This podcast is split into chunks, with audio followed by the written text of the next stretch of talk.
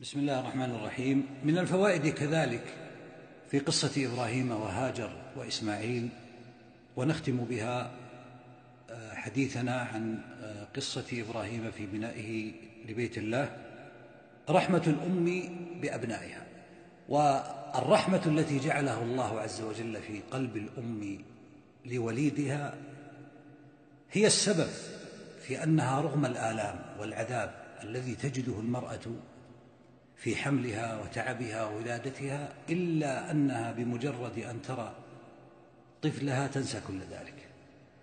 وقد جاء في الصحيح أن أن الله عز النبي صلى الله عليه وسلم قال إن الله خلق مئة رحمة جعل عنده تسعة وتسعين رحمة وأنزل إلى الأرض رحمة واحدة فبها يتراحم الخلق. لا إله إلا الله. وأبقى للمؤمنين يوم القيامة تسعة وتسعين رحمة. الخلق يتراحمون فيما بينهم الإنس والجن حتى الحيوان. كما جاء في الحديث لا ترفع حافرها عن صغيرها. هذه الرحمة كانت في قلب هاجر وهي تجري بين الصفا والمروة وتبحث عن بقية أمل. ثم تقول لعلي أرى في المرة القادمة فتذهب وتعود سبع مرات.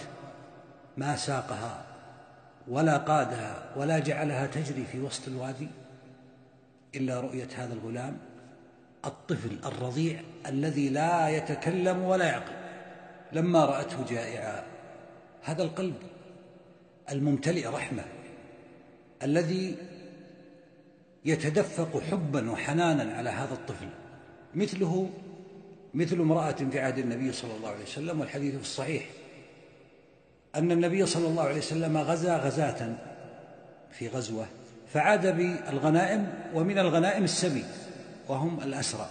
وكان في الأسرى امرأة تسير بين الرجال بين الجيش ما خافت القتلى ولا السيف ولا أصحاب النبي صلى الله عليه وسلم وإنما تدور وهي لا تكاد تعقل. حتى رأت طفلا صغيرا فأخذته ووضعته على صدرها فرضع الطفل فسكن فسكنت أمه. لما رضع هذا الطفل وسكن وهدأ وانقطع صياحه هدأت الأم. فما خافت بعد ذلك من الأسر ولا من غيره. والصحابة ينظرون وقد تعجبوا من هذه المرأة.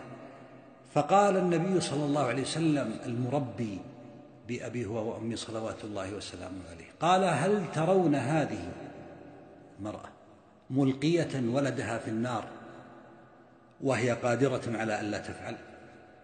قالوا لا يا رسول الله يستحيل أن تلقي هذه المرأة هذا الطفل الذي من أجله خرجت بين الرجال والمقاتلين والموت يستحيل أن ترميه في النار وهي تستطيع أن تمنع ذلك. فقال صلى الله عليه وسلم لله أرحم بعباده من هذه بولدها. هذه رحمة الله جل وعلا أيها الإخوة. هذه الرحمة التي لا نستطيع أن نبلغ غايتها ورحمتي وسعت كل شيء. فكيف بالموحد بالمؤمن بالصالح أما الذنوب فكلنا يذنب لكن المؤمن هو الرجاع ذو النفس اللوامة التي تلوم صاحبها فكلما أذنب عاد إلى ربه. ولا زال حول الحمى وعند الباب. يقرع باب القبول ويسأل ربه دائما أن يتقبله ولا يركن إلى نفسه طرفة عين ولا أقل من ذلك. هذه هي رحمة الأم. أختم هذه الفوائد أيها الإخوة. بأن يستغفر الإنسان ربه حتى وهو على العمل الصالح وأن يدعو الله جل وعلا أن يصبره وأن يعينه وأن يثبته ثم يدعوه أن يتقبل منه. فإن إبراهيم وإسماعيل وهما يرفعان القواعد ويبنيان الكعبة التي ستكون مطافا للخلق جميعا قال وتب علينا إنك أنت التواب الرحيم. بل قال صلى الله عليه وسلم وهو الذي قد غفر له ما تقدم من ذنبه وما تأخر كما في الصحيح؟ والله إني لأتوب إلى الله في اليوم مئة مرة.